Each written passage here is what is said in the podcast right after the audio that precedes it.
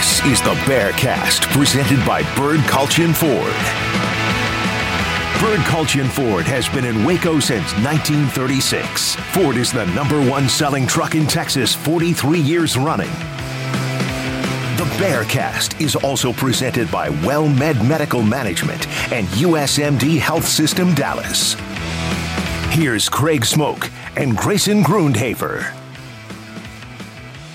And welcome in, everybody, to a new edition of the Bearcast here on SicEm365.com, 365 Sports on this Tuesday, June the 20th, 20 and 23, to give you a firm spot on the timeline of uh, when we're talking to you and what's out there in the uh, universe to discuss story wise, storyline wise, player wise, recruiting wise, and so forth. We'll touch on uh, number of different things on the show today, but I'm Craig Smoak, SicEm365.com writer, 365 sports host, joined as always by Grayson Grundhoefer, director of broadcasting for SicEm365, also Jack McKenzie behind the scenes as well. And uh, we are with you for the next uh, hour, give or take.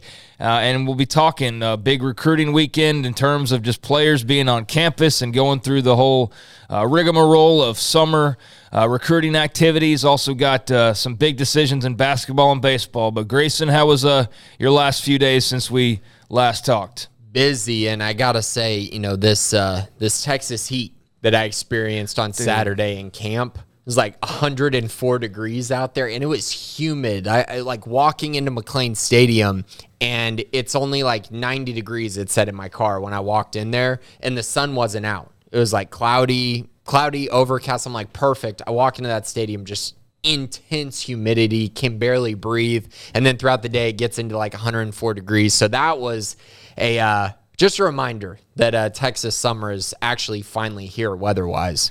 Yeah, I don't know if uh, historically it's any different than it has been. I don't pay close enough attention to the weather to know, but I do know there was the other day with like 80, 90% humidity, and I don't remember really feeling that all that often, but had to spend a lot of time outdoors, and I'm feeling it, man. I'm, I feel like, yeah. I don't know about you, but I, I just, it's going to take, I need to get to next weekend and kind of catch up. I mean, really, because – uh, it zaps you. It zaps the heck out of you, and also just getting older too. Like it just does a double whammy on you. So I think there's some of that going on as well. But yeah, um, it's amazing. Watch 18 year olds go four hours, you know, out of camp settings in this heat, and we're just trying to stay upright, basically. But right. yeah, the Texas heat is here for sure, uh, and is very much summertime. So let's dive into a little bit of what's going on this week. Uh, we got a little football, a little baseball and a little basketball as well. And Let's go ahead and get the hoops out of the way first because that's kind of the most dated news, actually.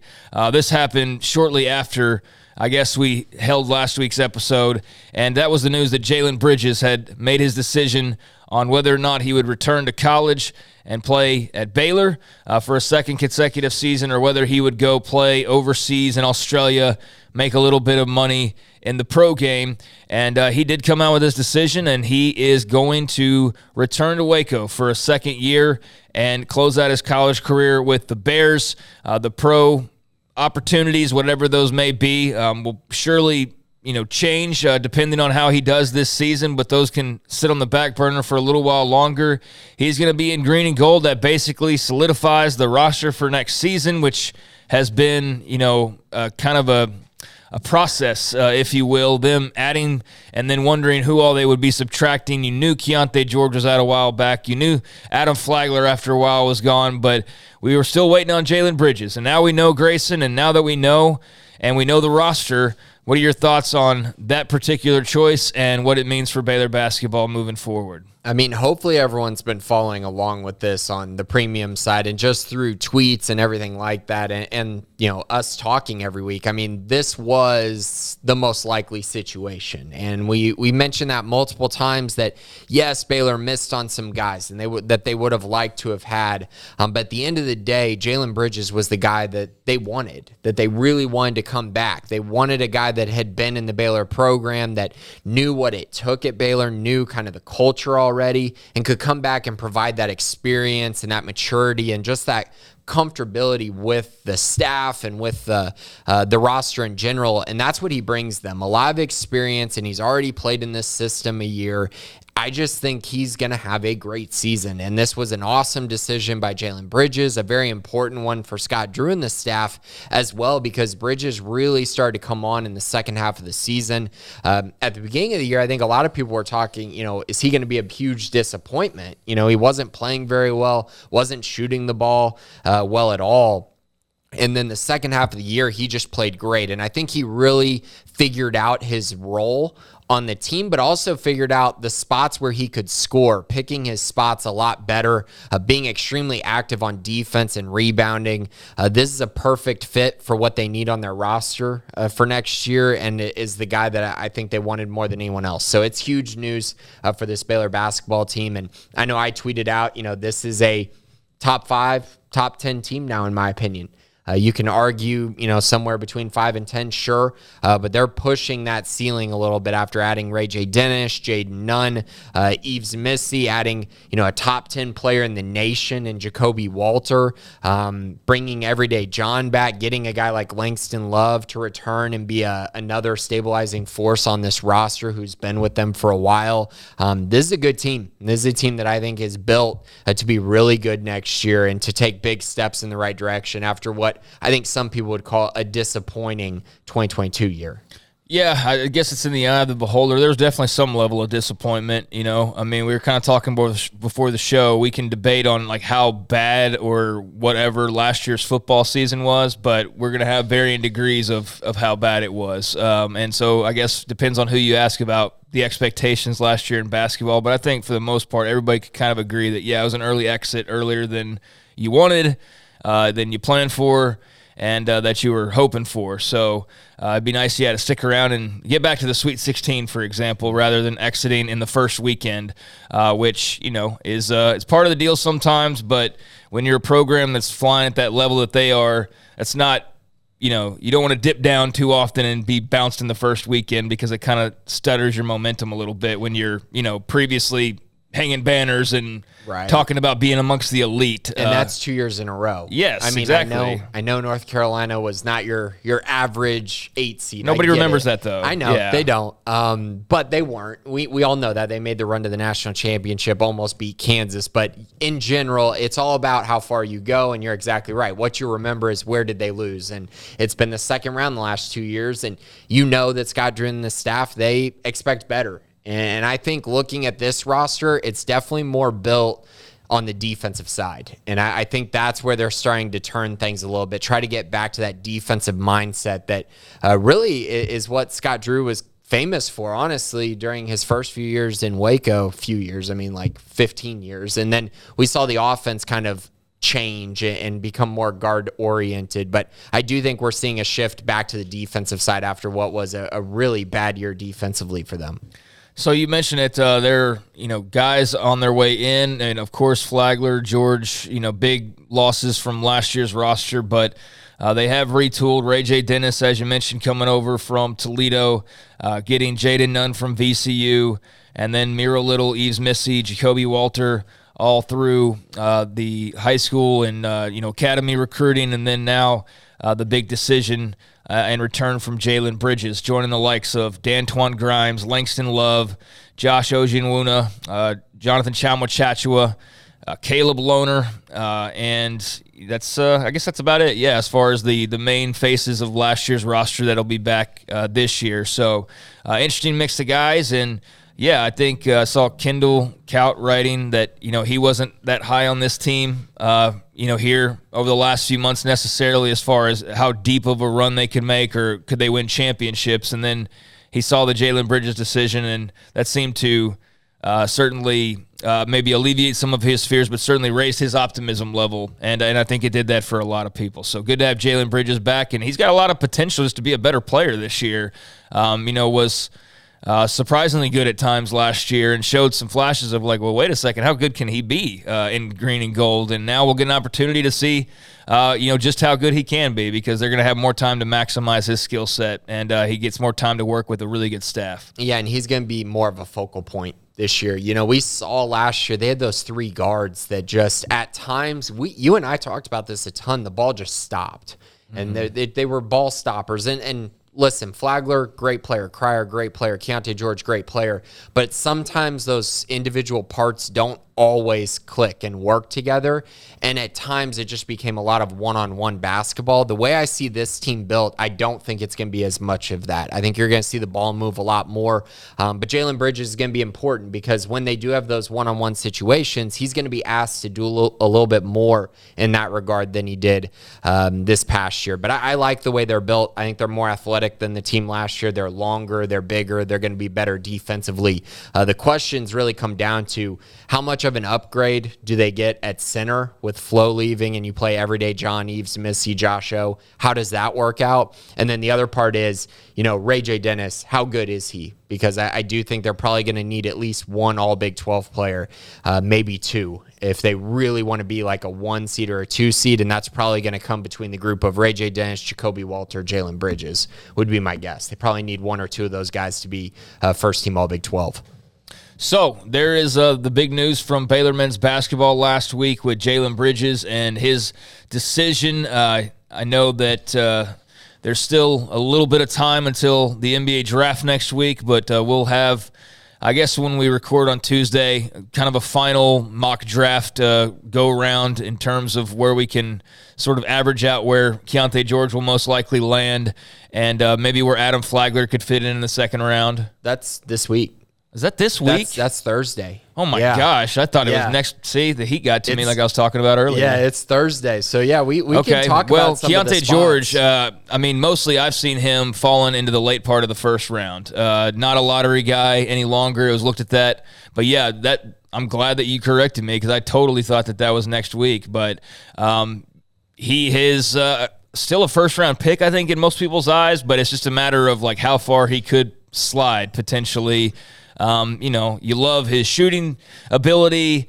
Uh, maybe you don't love the defense as much. You know, there's there's definitely room for critiques for a guy who's very young still, but it's undeniable the the talents that he does have and the ability that he does have to grow more. So, um, any thoughts on just you know where you see him potentially, or what you think about his opportunities moving forward here uh, at the end of the week? So I've seen him all over the place in drafts. Right, I mean, yeah. like in the 20s, he's fallen in some. I've seen him late lottery still, which, you know, is interesting because I, I feel like as we've gone further in this process, it feels like he's going to fall. Like it, it feels that way. It feels mm-hmm. like there's a chance he could be one of those guys who everyone thought was going to be in the first round and then falls to the second round. Like it's just been weird vibes throughout the entire, I, I guess, couple months. But ultimately, you know, the ones that I trust the most still have him in that, you know, late lottery to early 20s range. So I think that's probably where he's going to to fit in, um, which isn't bad because that means you're probably going to go to a pretty good team. Um, you know, the ringer has him going 13th to the Raptors. That would be a great fit in my eyes. They're about to lose Fred VanVleet.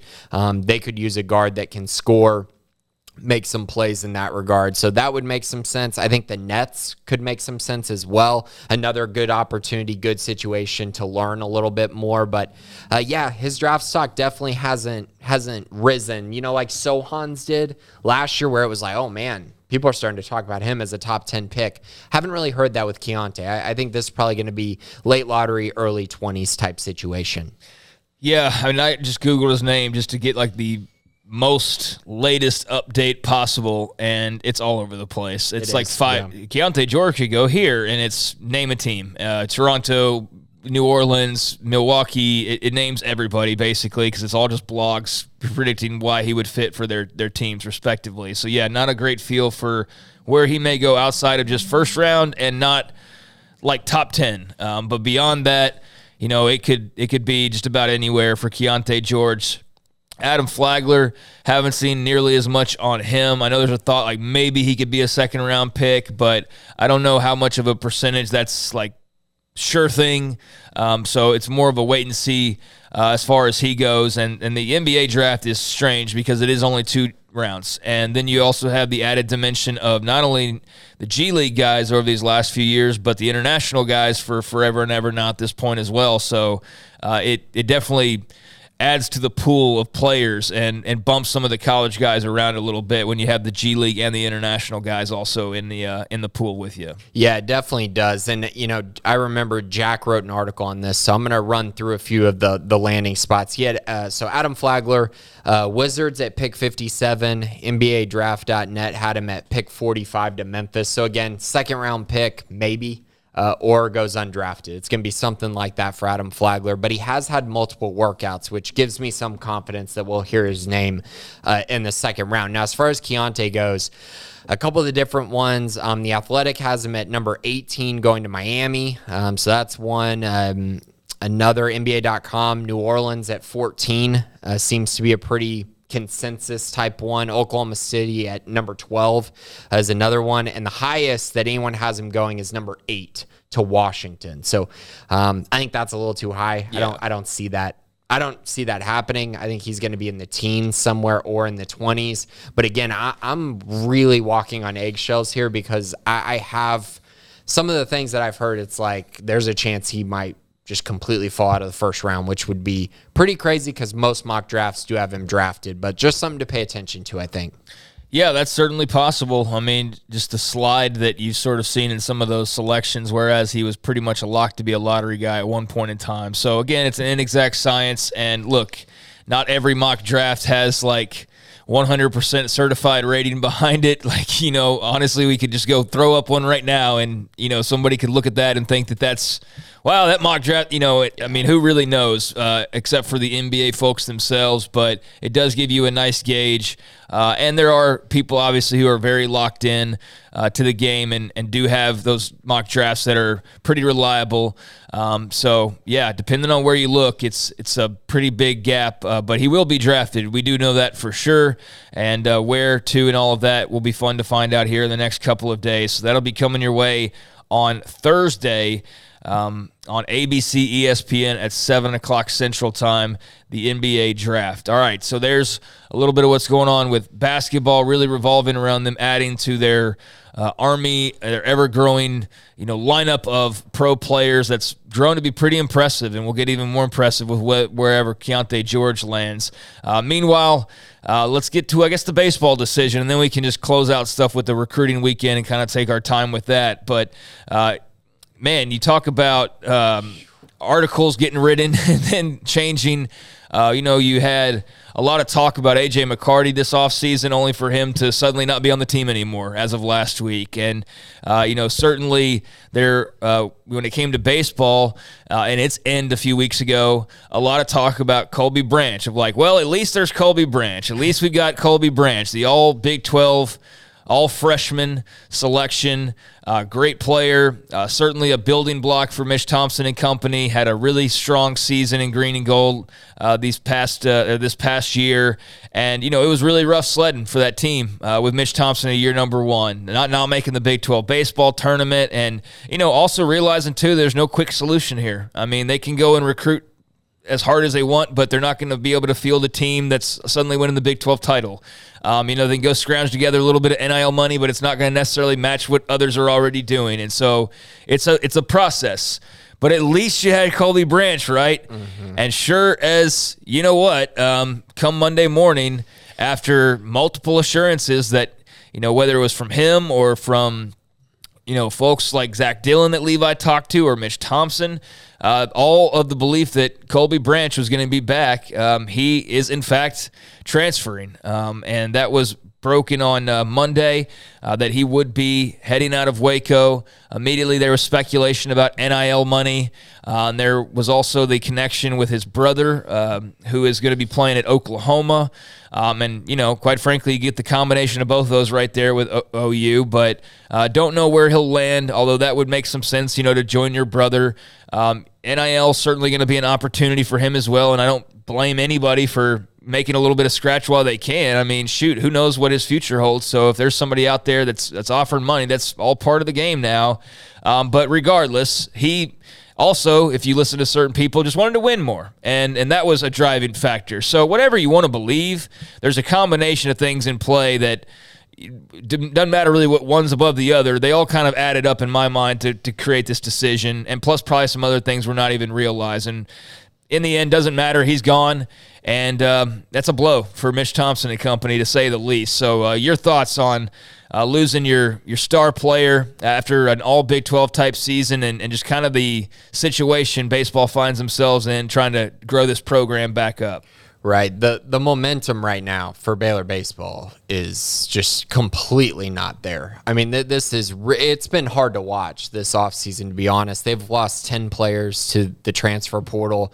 Uh, Will Rigney left this past week as well and he's going to Texas, which is just another like really To be um, fair, he's it, a local guy, Midway and all that, but he was hurt a lot. He was. Yeah. yeah. No, and I know and there's reasons for all of these transfers. Sure. Don't get me wrong. Like how much scholarship are you taking mm-hmm. up? Like all these things I understand, but like outside perception and the way you're viewing things, it's like Will Rigney at one time, it wasn't a sure thing he was going to make it to Baylor because he was just so good. And then he got to Baylor, just constantly got hurt. And then he doesn't just transfer, but he transfers to Texas. So you had that all in there. That's tough to watch. Um, and then this comes out Colby Branch entering the transfer portal. First of all, credit to Levi. Uh, he was way ahead of this, did a great job covering this. And so um, big credit to him before he even entered the portal, um, just trying to cover this uh, in the best way possible, even though knowing that this, you know, obviously was going to get very negative reaction from the Baylor fan base. But it's tough to watch this because I think Colby was a guy where you go, okay, going into next year, at least they have this stabilizing presence, a truly legit prospect who could come out and be, you know, like the the Big 12 player of the year next year potentially and then you just build talent around him you build a lineup that fits you know together but you know you have this guy now you lose him and it's like man what what do you have on this roster? Um, because i'm seeing here going okay I, I know they're going to add transfers, but from where I sit, they need to add like a ton of tran- like 15 20 transfers and not only do they need to add transfers they need to add transfers who can really play um, if they're going to hope to turn this around in year two. Um, really tough to see. Uh, i'm sure this was tough for mitch thompson and now like you said colby branch is going to have so many opportunities to go wherever he wants to go. Uh, he probably will get nil money if he wants it. He'll get opportunities he's smart. Yeah I mean, and he's got opportunity. He'll he could go play in the sec he could go play anywhere and so that's also going to be tough to see. He's going to go somewhere and probably be really, really good wherever he goes. And uh, yeah, just a huge blow to Baylor baseball, which is truly a program right now that uh, when I get asked, you know, what do you think about the future of Baylor baseball? I really don't have an answer because I don't, I just don't see it with the roster going into next year. And then at what point is it like, okay, well, then at, at what point do you go, okay, you know, maybe they just need to completely scratch the roster again, or wh- when do we see a light at the tunnel? Because I don't necessarily see it going into next year unless they go out and find really, really high quality transfers that move the needle, and we haven't really seen that so far.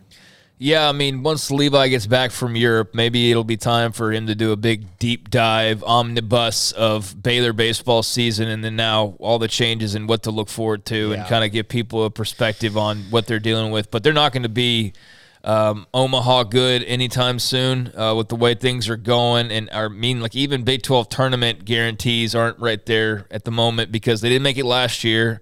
And now we're talking about them basically breaking it all down again to try and build it back up. And, you know, you can't do that every year. It is only year two. Got to be patient and, you know, let things play themselves out. But that was a blow to the ego for sure, losing Colby Branch, because that was the one thing that you could really hold on to and say, all right, well, there's there's where we're building off of and who we're building off of. And, uh, you know, you expected that you'd be building off of, of Colby uh, Branch uh, and, you know, perhaps some others, but not to happen. And that's just a, another kind of, um, I guess a showing of just baseball and kind of how it works sometimes, but also just college athletics in general now too. Um, you know, I think it's a it's a great opportunity for Colby Branch, and I don't slight him. You know, I know that there will be probably the older crowd that talks about commitment and all that, but like, come on, it's a totally different, totally different era, um, and a totally different person, you know, that's going through the process versus somebody who was doing it 10 years ago, 20, 30. I mean, it's just it's not even comparable when you're talking about NIL opportunities and win now and just the mindset and all of those types of things, right? So yeah. like I yeah, part of me is like, well, you should keep your but then on the other hand I'm like, but I also get it. Like I totally get it if you're Colby Branch. Like you only live once, man, and if you're trying to make the most out of your baseball career in college, like I get it. Um, you know, being maybe wooed by your brother playing here or SEC ball or NIL ball or whatever. And yeah, it sucks, but that's just that's reality too, and that's what you, you know you're going to also have to contend with for big time players if you're Mitch Thompson. So that that does leave you with the dilemma of like how do you do that? And that's that's the hard part that you know where all the energy needs to go into thinking about how how that does occur. I think it's tougher because he's a freshman. So it's one of those things where it's like, oh, you just saw the the reason why he was recruited to Baylor. Like you just saw what Baylor saw in him and then it's like, oh, and now going somebody somewhere. else to get the rest of right. Yeah, you yeah, know what I, I mean? it. I think that's the tough part. Like for instance, Trey Trey Richardson when he left to TCU, like he was recruited by a different staff. Like he's an older guy, you know, basically wanted to finish out his career somewhere else, have a successful final year. It made sense, right? This one, it's just like, man, a freshman, a freshman just has a good year and then leaves.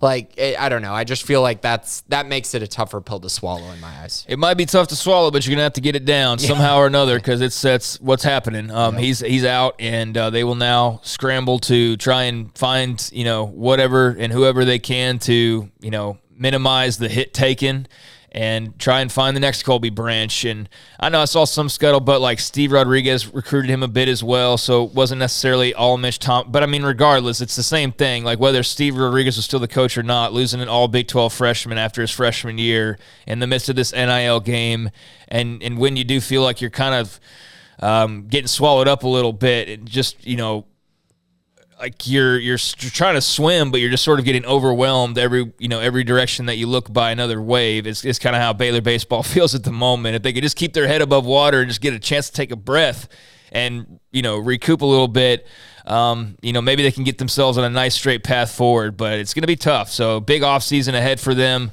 uh, to go out there and just continue trying to find players and then nail them down and uh, you know work on some of the NIL side of things and uh, just do what do what they can. But uh, that was. Uh, yeah, a tough blow this week, certainly personnel wise. So uh, we'll have more on them as it uh, is needed to discuss. But you do uh, have the double whammy of there's a particular team and Trey Richardson on that team that are still in the College World Series, having won a game uh, as uh, TCU's magical year continues on as well. So um, definitely every time I see them play and I see Trey Richardson, I'm just like, yep, there's it's been one of those years I feel like for Baylor baseball. Yeah, it has. And go Oral Roberts. Uh, they play TCU, I think, tonight. Um, but yeah, so, and then also don't forget baseball side of things. You're going to be adding Central Florida, Houston, UCF, BYU. Um, BYU, not very good. Um, but Houston, Central Florida, both really pretty solid programs. They both won in the 30s this year. And so Houston's been really good for a while in baseball. So just another factor. You're not really getting one team that's just coming in that's awful. Um, so yeah, a lot, a lot more to contend with. And I'm curious, I haven't heard how the Big 12 tournament will change because of that.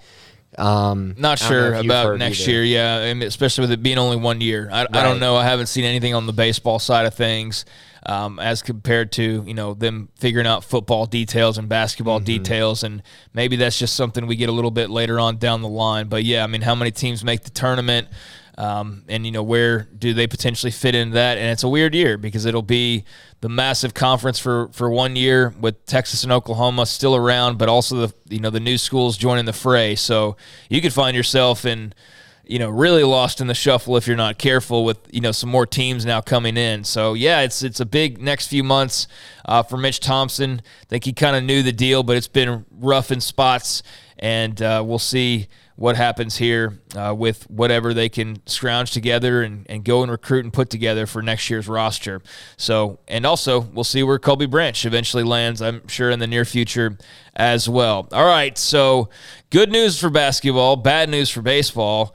And uh, then there was football, and there's been lots of news. And then again, like no news in terms of commits, um, you know, and those can trickle in sometimes. Those can be a, a flash of commits. Last week it was kind of what there's a it was a 2025 and then there was another commit like a day after the weekend had wrapped but from somebody who wasn't even on campus for the visit so it was kind of strange. Um, and so far quiet on the pledge front uh, but you know a lot of activity still going on Grayson so uh, break down for us big recruiting weekend and you know where things kind of sit after another go around. Yeah, so I mean, Baylor's currently at three commits uh, in the month of June for the 2024 class. Then, of course, they got Adam Schobel in the 2025 class. So, four commits in the month already. Uh, still have another official visit weekend coming up uh, this weekend. And I think, you know, we mentioned the first weekend being very much priority visitors, kind of guys who I, don't want to say are long shots, but uh, just guys who there's a lot of competition, and those guys still had a lot of visits to come. And so eh, there really wasn't an expectation that they were going to land a lot of guys after that first weekend. But this second weekend, I felt like it was more likely that they might land a guy or two. Um, and I still feel that way. Uh, so a couple guys to keep an eye on. Tidehaven running back Joseph Dodds. Uh, he's between Baylor and Missouri now he took a visit, official visits to Tech, Missouri, and Baylor, uh, but Tech just got their running back uh, committed, Jacoby Williams. Uh, so they no longer have room at the running back position. So now I believe this is Baylor versus Missouri. I feel pretty good uh, about Baylor at this moment for Joseph Dodds, the running back there. Very good player. Um, and we'll talk about him more if he does end up making a decision, but I could see that coming in this relatively near future. So could be positive momentum there. Uh, they also had uh, Corner Canyon linebacker Bo Tate. Uh, on a visit as well. So he's out of Utah and he's between Baylor and Oklahoma State. He'll be making a decision after his Oklahoma State official visit this upcoming weekend. So big one there. I mean, this is really truly the week of battles. Um, Kyle Limmerman, the kicker out of Southlake Carroll, he took his official visit to Texas Tech this weekend. He's got his Baylor official visit this weekend, and then he'll be deciding in the month of June between Baylor, Texas Tech, TCU, and Arkansas. So another battle for Baylor. Then you move on to uh, Dylan Hip out of Desert Mountain, the tight end, the 2024 tight end out of Arizona. He's between Ole Miss and Baylor. His Baylor official visit is coming up this weekend. Then he will be deciding after that visit. So, a lot of decisions coming up, a lot of battles that Baylor is squarely in the middle of um, for prospects. So, I could see some big turning, you know, some turning of events here coming up in the near future. Another guy to mention, uh, Walton linebacker Ashton Woods. Uh, he's out of Georgia, so another out of state commit, which or not commit, but another out of state guy who's on Baylor's radar, who's been talked about a ton. Um, he was on his official visit this past weekend. He's been a priority uh, for this class. Was the first offer by Christian Robinson at the Mike linebacker position, um, and that relationship with Christian Robinson has been key.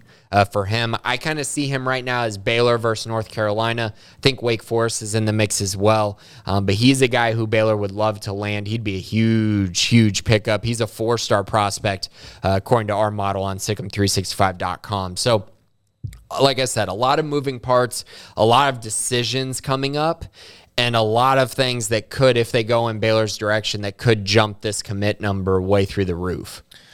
Uh, to what are we talking about here? Like nine, ten guys? I, you know, seven, eight guys. I mean, so they're at three in this class that have committed in the month of June. I, I think, again, I, my initial thought was that they'd get somewhere between six and eight by the end of June. I think they can definitely get to that number based on the decisions that are coming up, where I feel they're at right now heading into this weekend, which, again, you're adding you know, multiple visitors who are going to be on campus who we're going to hear, you know, more about throughout the week. And also guys on these on this trip in particular have decisions coming up. Um, that they need to make. Uh, yeah, so I mean, a, a, big weekend. I know Mansfield Summit linebacker Kylan Reed, he released his top three Oklahoma State, Utah, Baylor. He's on his official visit, so another decision could be coming up for him. Uh, but in general, a lot of momentum here for Baylor that I, I feel like even if I write about it, even if I talk about it, even if I bring it up, it just feels like no one feels the momentum, even though there is clearly momentum. Like we're talking about it right now. I can write about as much as I can, but like at the end of the day, you got to see it for what it is and see that there's a lot of decisions coming up for a class that isn't supposed to be massive. And Baylor is still in a pretty good position to have a very nice class by the end of the month of June. Yeah, I mean, I think you know the fan base right now is just in, kind of stuck in a little more of a negative leaning mode, um, just based on I think last year mostly, um, and just kind of the feel of uh, uh, where what direction are we headed? It's the NIL Wild West. Our opponents are out here going to the playoff, or they're you know acting as though they've won ten titles in a row, and you know spinning that off into recruiting success. And you know it's just, I just I think that.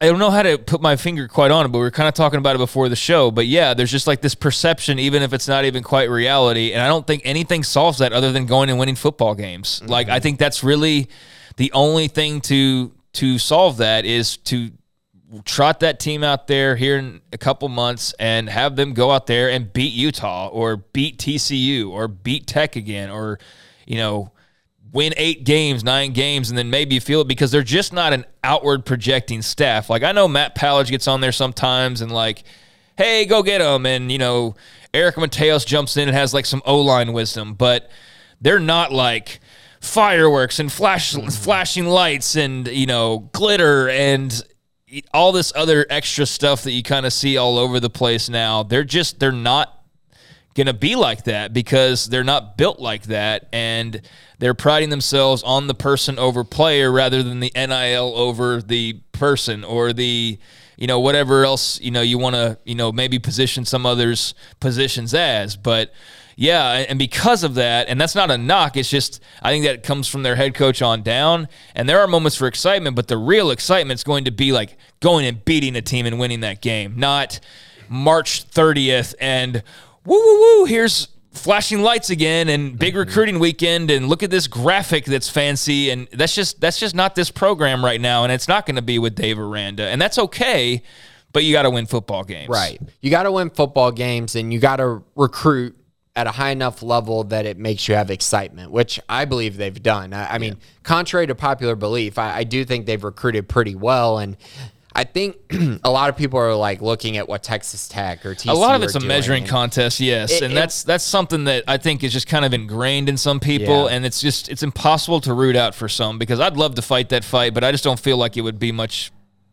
I feel like it'd be a waste of energy in, right. in a lot of ways. and in general, like most of the battles, to be honest, are still out there between these schools. Like Baylor hasn't really recruited a lot of the guys that are in Texas Tech's recruiting class. Like you might say, oh, they have an offer. Well, okay, when was that offer given and when did that prospect commit? Like these have not been tight battles going down to the wire. Like the most recent one was Chris Welkema, who cho- chose Baylor over Tech. Um, and I'm sure Tech fans might say, "Oh, they didn't really want him." Maybe that's true. I'm not sure, but what I can tell you is these. That's next, always the case. yeah, but these next few, I can tell you without a doubt, they were a battle at some point. Like Joseph Dodds, for instance, he took his official visit at the beginning of June to Texas Tech. He did not commit on that official visit. Tech ended up getting a commit this past week, but the reason he didn't commit on that visit was because he wanted to go to the other school. So if Baylor does land him, does that is that considered a win over Tech? I think so. He took an official visit to both. And uh, yeah, maybe his spot was gone at Tech, but he still chose Baylor despite taking an official visit at both schools. Whatever. But the other ones, Kyle Limmerman, that would be a recruiting win for Baylor. He just took his official visit to Tech this past weekend.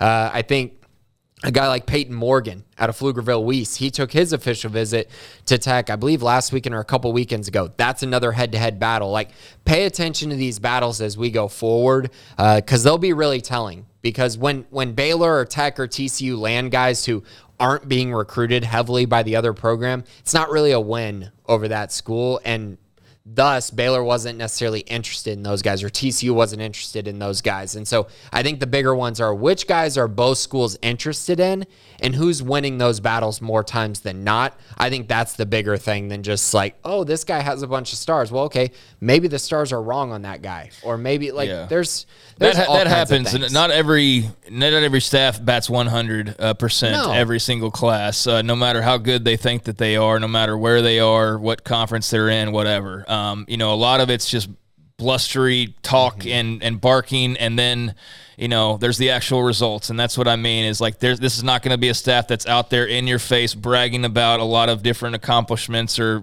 little victories here and there. They're just for the most part going to go about their business, and and so as far as the hype game goes, they're not really going to make a lot of noise in that way. But yeah, they can make plenty of noise without having to to make a lot or to to scream too much or to make a lot of um, you know, uh, flashy uh, graphics or, or what or whatever, like whatever it is that appeals to people where they think that Baylor's not doing that. Right. They're just doing it in a different style. And I think that kind of lines up too with just the college athletics you know, train in general is Baylor's not going to be a top NIL school. They're just not going to be. There's not enough people. And unless there's like two or three people, they're going to be the next founder and CEO of Oracle, you know, like it's just not it's just not possible because of just the, the situation that they're in size wise and, and those types of things. And that's not going to change. So um, you pick your battles and hopefully you win enough to eventually win wars. And and you know you can go win those during the regular season. But yeah, I think they've done a much better job than probably they're given credit for. It's just it's not in your face, and it's not um, you know something that's uh, you know constantly hammered home probably because they're just they're not that's not their style. So you can you know. Um, follow along and enjoy it along the way, or you can be more concerned with like how many splashes are made along the way. But uh, I, I feel confident, regardless, that they're going to find talent, and it's just a matter of like, can you find them? Can you win some of those battles that you mentioned? And then, as importantly as anything, can you develop Mm-hmm. these players because that's what we really need to see is yes the recruiting piece but also the developmental side and i think this year we should start to see some of that uh, whereas, you know, maybe they had some Matt Rhule guys and they finished off the development piece um, over the last couple years. Now we're starting to see the wave of the guys they've had from ground zero, and it'll be fun to see, you know, how those guys blossom, and then that that'll be something else that they can carry with them and, and use as recruiting tools or use to uh, to promote. See, and I, I actually view it as the opposite. I, I actually trust this staff to develop my question is the recruiting side actually, which is which might be counterintuitive, but if you think about like 2021, we've talked about this a lot, but Jalen Pitre, JT Woods, like those guys didn't play their best football until Dave Aranda was in the building. Like Jalen Pitre was getting put up to like 212 pounds to play like middle linebacker for Matt Rhule. It it was just weird. And then he gets moved by Dave Aranda.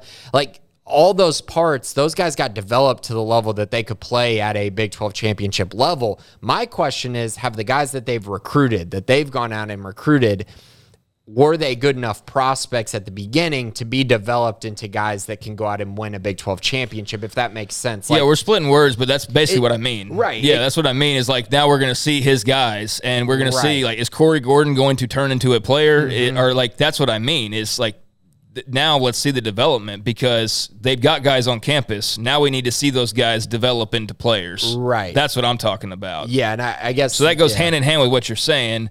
They've got the guys. They've landed the players, but are those players now going to blossom into right. contributors and big time? Right. Players? I guess what I'm saying is, where was their starting point? Like, were they actually a good prospect? You know what I mean? Like I, to me, it's more. That's more of a question. That's I mean, more of a question. Actually, a good yeah. pro- was this player an actual good prospect when they took him? Because I trust them to develop good prospects into good players. Because we've seen that. Does that? I. That's kind of where I'm at with it. That's why I need to see it recruiting wise, which also means I need to see it on the field because we need to see like, okay, how good were these prospects at the beginning? How athletic were they? What What was their testing? Because we know that's kind of what Matt Rhule went for and Baylor developed him. And so now I'm I'm just curious, you know, how does that work? I feel pretty confident about because I've seen, you know, some flashes. We've seen it, but a lot of those guys were young last year and they weren't they weren't the kind of guys that I think could play as true freshmen and whatnot. Now we're going to see guys at least have they've been in the program for a year or two. How do they look and and were they truly really good prospects when they were recruited by Baylor? And then you know the other part is you know development. Did that continue? Yeah, I mean, I think we're mostly in agreement as far as like where they were when they recruited by Baylor. That's less of a concern to me, or I guess it's not less of a concern, but that's like where they were doesn't matter as much to me because they're on campus now. So wherever they were, it doesn't really matter. It's the job of the staff to get them prepared and developed and ready to play because that's who you've got. Mm-hmm. So if they weren't where they should have been when you got them, that's still coming back to being on you. And yeah. you know that's something to to break down when that player doesn't pan out or whatever. But yeah, I mean, you hope that you hit on them when you recruit them to begin with. But if they were slightly off, well, that's where the developmental piece is the most important part because you're going to have to grow them into something, and it's going to have to be something that needs to contribute here pretty right. quickly because your your wave of guys are here now. There, this is this is your wave, and between the recruitment and the development, I mean, there's there's no like, well, give it three or four. Not, we're not we're not in that kind of world anymore, and um, you know now it's it's time to start seeing if yeah that recruiting and subsequent development can can pay off and turn into uh, a replenishment of this roster with a lot of talented guys, and and we'll start to see some of that. I think uh, quite a bit of that this upcoming season. Uh, so yeah, uh, it's a question uh, that you you'll get to start seeing kind of the layers peeled back here over I guess the next couple of months uh, or in the next couple of months, and looking very much forward to seeing uh, that part of it, the the recruiting and development side, how that's all come together these last couple of years. All right, um, anything else from the camps? I know they had the RG three camp. Um, they've got another camp this weekend. To be clear, last week was specialist camp and the RG3 camp, right? Yeah. And then this week's Saturday, a regular Sunday. blown high school camp. Mm-hmm. Uh, so anything before we dive in the mailbag as far as that goes? No, I mean, they put out uh, two new offers last week, so not a ton um, from the camp at least. So it wasn't uh, it wasn't the most talented, wasn't the most loaded camp. That to put in perspective, I think they sent out like 11 offers after the first camp. So I expect this one to get a little bit closer to that, you know, maybe eight, eight, nine, 10 type number instead of only two uh, that were here uh, this past weekend. But yeah, I mean, this weekend was more about the official visit. Next weekend is going to be more about the official visits as well as Baylor tries to uh, finish strong here uh, in the month of June. All right, so camp coming up this weekend, and that all continues to roll on along. Behind the scenes, part of that development process is, you know, the weights being lifted and the miles being run over time, uh, the sprints and all the different things, getting guys in shape. Been fun to see kind of the updates that are continuing to pour out from the strength and conditioning side. Doesn't reveal a lot. You just see some of the same names, like the Barrington brothers have clearly been impactful. Uh, Garmon Randolph has been on there a couple of times of late. We talked about, you know, just the fact that he's back and working out, but now to see him on there like a couple days in a row is a mm-hmm. good sign. To see some of the younger guys that this staff recruited and have been bringing up yeah. now the last couple of years and who will see like how well they've been developed is, is what we are just talking about. Your Corey Gordons, for example, um, Josh you know, White's Josh been White's been on there. Yeah. Um, you know, some of the receivers uh, have been on there, and those are the guys that I'm talking about and that, mm-hmm. that we're talking about is that those were your guys, regardless of where they were, though. Two star, three star, four star, like lights are on now, and, and they need to be showing some signs of having progressed a little bit. So to see them on those lists is, is a good positive sign. Doesn't always translate, as we've learned, but it is usually a pretty good indicator of of who's making an impact in the offseason. So um, good to see that. And uh, yeah, just uh, looking forward to, to this just really slowly but surely ramping up here over the next few weeks. And we are less than a month away now from Big 12 Media Days, where we should get a lot of information from Dave Aranda from the players themselves and get a much better idea and, and much more answers on just a lot of the different things that are going on right now.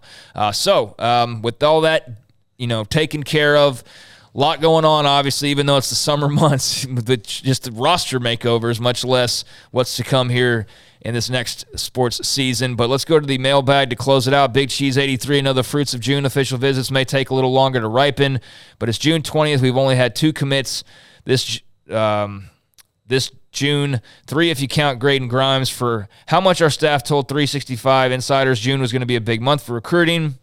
Is this the result so far what was expected, or did you envision us having more recruits committed for 2024 by now? Well, I mean, I do count Graydon as a commit because he committed. yeah, he's a commit. I don't know. And, I mean, I understand his father's on staff and all that, but he's still a commitment. Yeah, yeah, and it's actually the third because you got Graydon Grimes, Mason Dossett, Chris Wilkema, and if you don't want to count Adam Schobel, in the 2025 class, like that'd be a fourth one. But sure, maybe we won't count him because we're talking about the 2024 class. But that's three commitments. They did lose Brandon Booker, so they had a decommitment. But um, I do think that we've talked about this a little bit. I think decisions are coming very soon. And I think there's going to be a lot of decisions that come rather quickly in the next two weeks.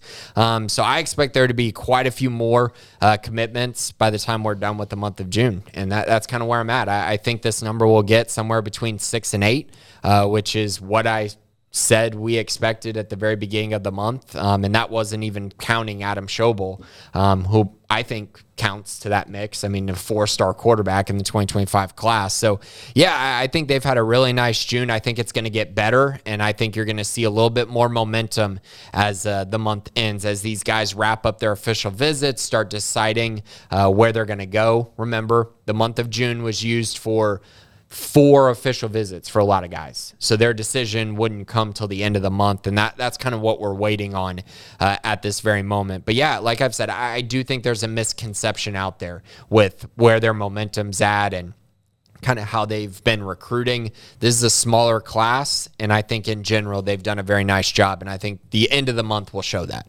Scotty B, do you think that athletes get in their heads too much in that bad way? I saw that with now a former Baylor women's tennis player, Anita Shadiva, who's committed to LSU as a transfer last week, did this some this past season. She also had issues with her attitude and a lot of point penalties, as well as two times where she defaulted matches due to her actions and behavior. I mean, yeah, athletes do get in their head way too much. We see it all the time. I, I don't know this specific instance. I, I, didn't watch enough of her this year, but I, I think that you know, losing confidence or having a bad attitude, which some athletes do have, can absolutely impact play on the field. Definitely. Yeah, I think uh, it's pretty proven uh, now. I mean, there's I think scientific you know studies that have tried to peel back the layers of the athlete's mind and figure out, you know, the anxieties and the stresses and, and all those types of different things. But just, I mean, human nature, we get in our heads a lot as is. And mm-hmm. uh, I think that's certainly when you apply the pressures of sports and competition and expectations and all that, then yeah, that definitely happens and happens probably far more frequently than we realize. Uh, J Bear 19, could you guys see a future of college athletics for schools like Baylor where there's only so much revenue and NIL pie to go around and sports like baseball or equestrian end up being dropped? I, well, I, there's the whole Title IX thing mm-hmm. um, that kind of prevents that from happening now in theory, without getting into fantasy land, even though it's not super fantasy land because we're kind of halfway there already.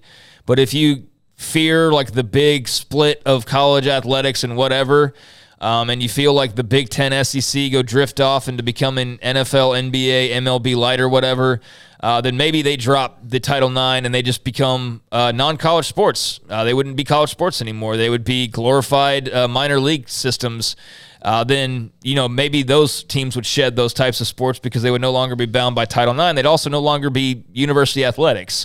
Uh, and in that case, I think you'd still see plenty that would just not be able to play in that deep end of the pool that would remain as is and, you know, probably, um, you know, be rewarded for, uh, you know, the fallout on the other side of, of the deal. But that's an, a what if scenario. Mm-hmm. Uh, until then, everybody's under the same rules uh, with Title IX and all of those types of things. So um, I could see it.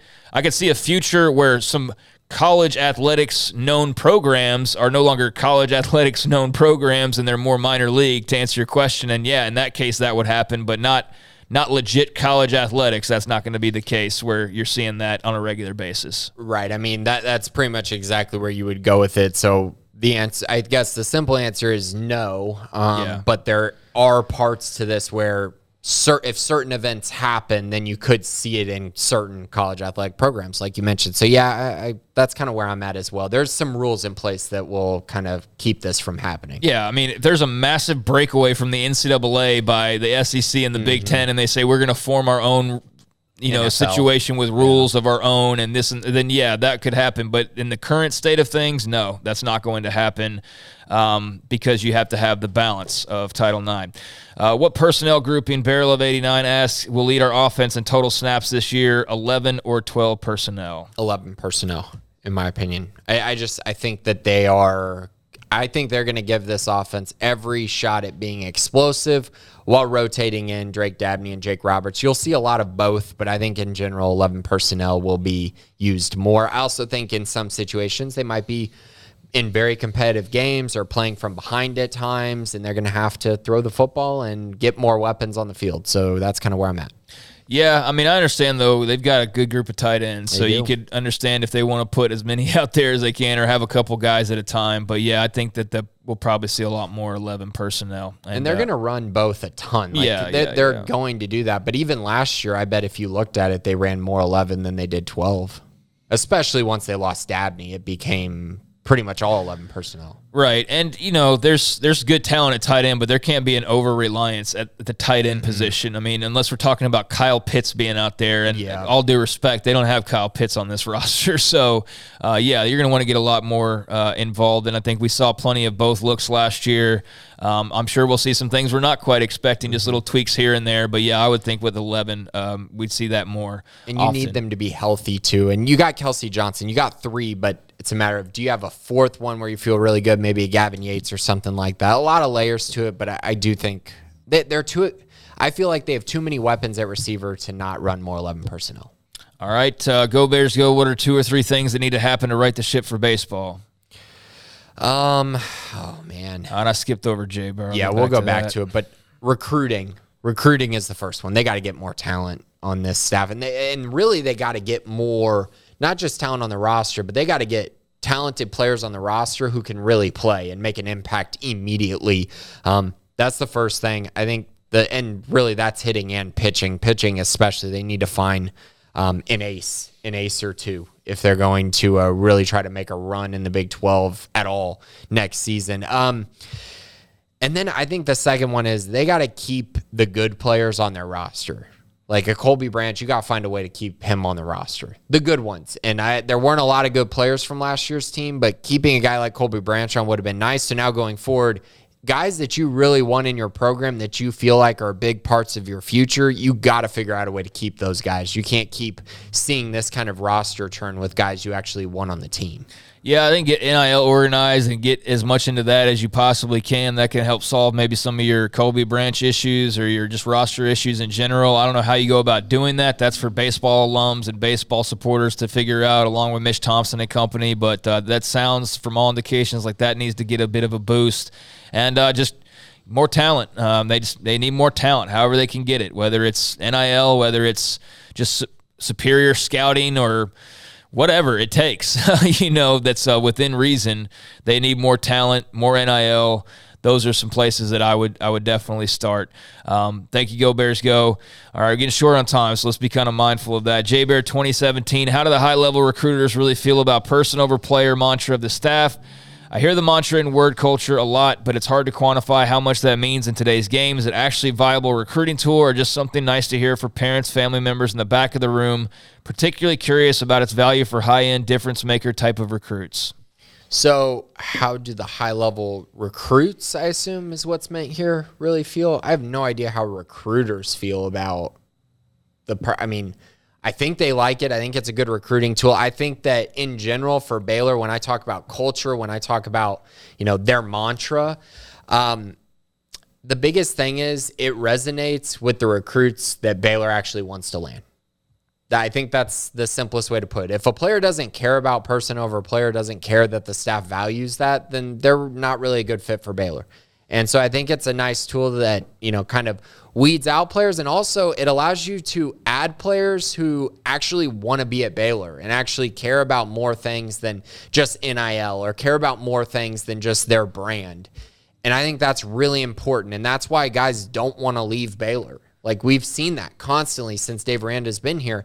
Guys don't want to leave the program. They they had transfers this year, but most of those were situations where those guys maybe weren't going to play or they were getting older and need to find a, a new spot. But young guys who actually have a shot at playing at Baylor, they want to be at Baylor. And so I think it's important that they continue to find guys like that. And so it is a big deal. Now, if you're going to talk about the high end recruits, so yeah, does the number one player in the country D- will it completely change his recruitment, person over player? Probably not. Is Baylor, you know, really ever going to land the number one recruit in the nation? Probably not, unless that guy just has crazy ties to the staff or is a perfect culture fit.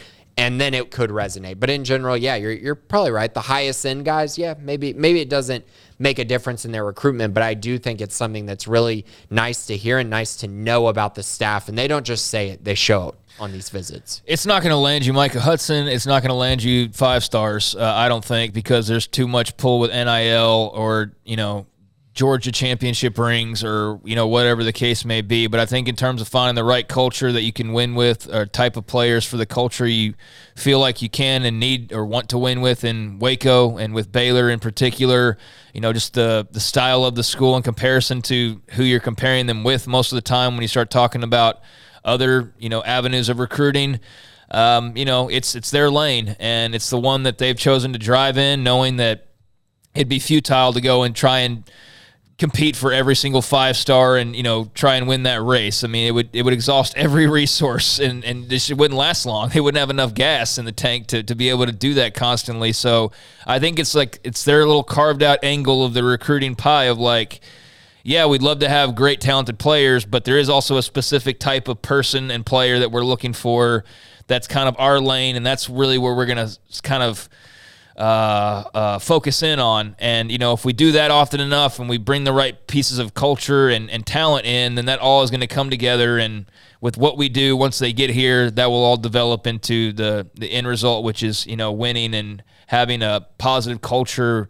Uh, beyond just the wins as well, and it doesn't sound sexy. I realize that, but you know, it's it's it's the uh, it's the Baylor way with, mm-hmm. with Dave Aranda, and and that's the way they're going to operate, and they're not like everybody else, and so it's unique to them, uh, and it's not necessarily in this day and age the coolest thing in the world to flash to a five star recruit, but it is going to resonate with some people, and for those that it doesn't, well, it just wasn't the place for them, and they'll they'll have to deal with uh, how to you know make up for that with somebody else who is more of, of their style or more of their type of person. So, yeah, I don't think it helps with every case and probably hurts in some, but it def- definitely eventually lands you the guys you feel like are going to fit in and you have less to worry about maybe attrition wise down the line because of those those cultural fits. All right, Brick Park, are there any updates on the current available scholarships in football? I guess AJ McCarty being dismissed gave us an available one. Yeah, and I've mentioned this a couple times that there was a, a spot that was going to be open uh, due to this. I've mentioned uh, mentioned it on the site. Mentioned that the staff has looked looked into uh, JUCO prospects a little bit. They've had some JUCOs on campus for camps, and then a couple transfers uh, that they've looked at as well. So yeah, I, I, think they have a spot available. I believe it's only one right now. Um, but uh, who knows? Maybe maybe it gets up to two uh, two spots um, in in the somewhat near future. But yeah, one, two, they have a little bit of wiggle room now.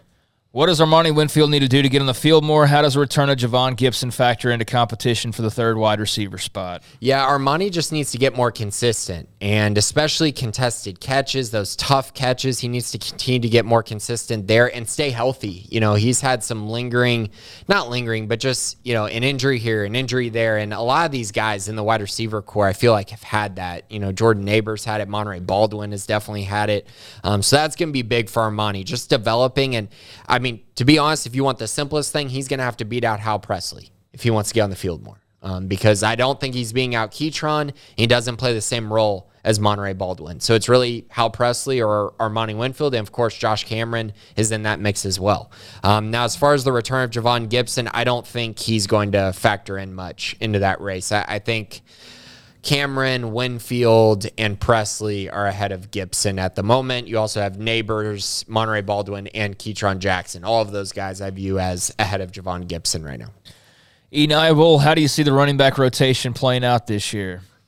Uh, I think Dominic Richardson is probably going to be your I know a lot of people want to say like Abram Smith. He's not going to get as many carries as Abram did. Like I don't see that happening because Baylor has too much talent in that room. But I think he'll be utilized like an Abram Smith, like short yardage. I could see it first down, second down guy. I could see it. He can also catch the ball a little bit out of the backfield. And then Richard Reese is going to get a lot of carries as well. Those two guys are going to get the bulk of the carries. And then you're going to have situations where Bryson Washington and Qualan Jones will also get opportunities to be that third back. Um, but yeah, that's kind of how I anticipate it. So I guess I put Dominic Richardson as the lead back with followed closely by Richard Reese. And then special occasions or if injuries happen, you'll have Bryson Washington and Qualan Jones in that order, in my opinion.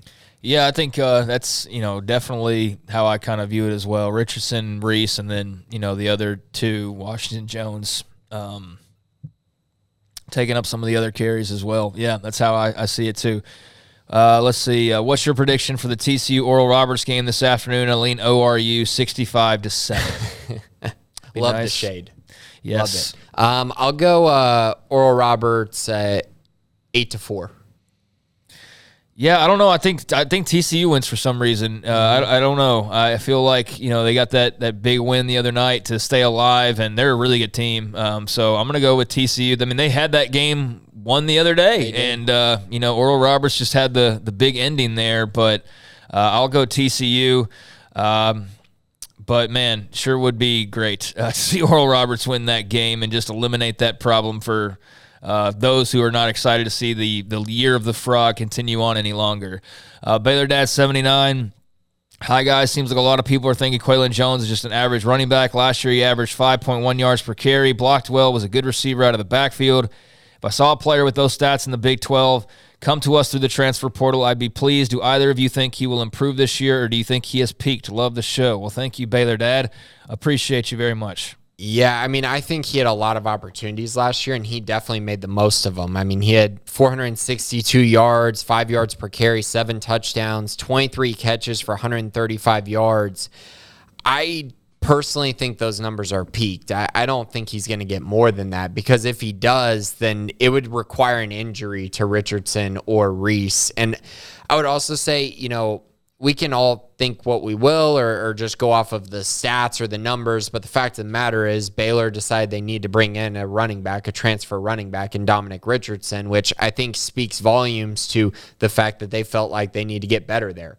And if they felt like Qualan was an every down back, then they would have just rolled with rolled with Qualan, Richard Reese, and Bryson Washington. But they didn't. They went out, added Dominic Richardson. So I think Qualan is a good quality back who does a lot of things well and has really proven people wrong as a running back. Like he showed some things last year that were really intriguing.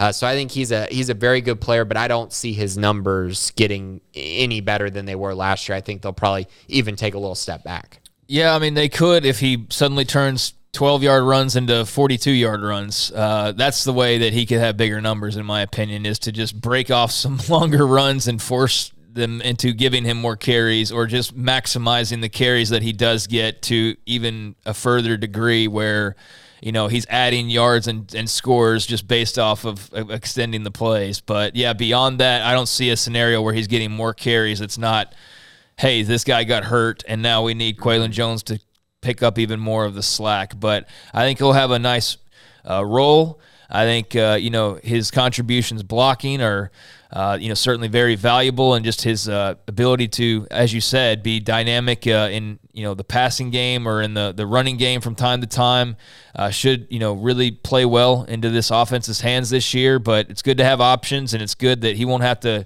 because he's not a twenty carry guy. I mean, most of these guys are going to probably get their you know, 15 or so, and he's going to get his maybe at most at times like 10 or something, but you know, ma- ma- maximize those opportunities and maybe the numbers spike a little bit. But I don't see a scenario where like that happens because he's getting fed a lot more. Uh, right. Uh, because there's just there's more people at the dinner table now. But that's not a knock on him. That's just you know got uh, more of a comfortable situation in that running back room now. And we saw last year it was kind of needed. Once Richard Reese went down, they were in a, a world of hurt. But Qualan That's was Tay. one of those that, uh, and, and Tay McWilliams right out of the gates. Yeah, so we saw way more Richard Reese than we were supposed to see. We saw probably more Qualan than we were supposed to see. Yeah. Um. So yeah, I think he did really well though. He was a guy that I was I was happy with last year watching him. So uh, appreciate the question. And then uh, have I think that's it, right? Uh, let's yeah, see. Bear for Cleats had one comment. Bear for Cleats always enjoy the show. Thanks for what you do. Well, thank you, thank Bear you. for Cleats, on the uh, nice comment there, and thank you for listening. And uh, that will wrap up what we do, at least as far as this week goes. Uh, NBA draft, we'll be able to discuss where Keyonte George and potentially Adam Flagler went next week. Um, obviously, another recruiting weekend as well. And who knows as far as anything else. Like we weren't expecting the Colby Branch news, and that popped this week. So always we'll be on the lookout for stories like that uh, too. But uh, in the meantime, Grayson, anything for the folks out there? No, just uh, be sure if you're not a premium subscriber, please become one. We have all kinds of content, news, notes, especially recruiting, basketball, football, all kinds of stuff uh, on the premium side. And of course, uh, 365 Sports Monday through Friday. Um, I know y'all are probably going through deep dive right now in the summer, so I know that's a, an important time for y'all as well with college football going on. Yeah, it's, uh, it's probably the least fun time of the year year in some ways because everything's kind of like the quiet before the storm, mm-hmm. and yet there's a lot of like lightning thunder strikes though with realignment and just recruiting and things like that. So the Bob Huggins story out of nowhere. Yeah. There's always things like that. So yeah, definitely have still plenty to talk about. Check us out three to six Monday through Friday, as Grayson said. In the meantime, appreciate Jack and McKenzie behind the scenes. Thank you to Grayson Grundhoefer. I'm Craig Smoak. We'll talk to you next Tuesday. This has been the Bearcast on SicEm365.com. 365 Sports.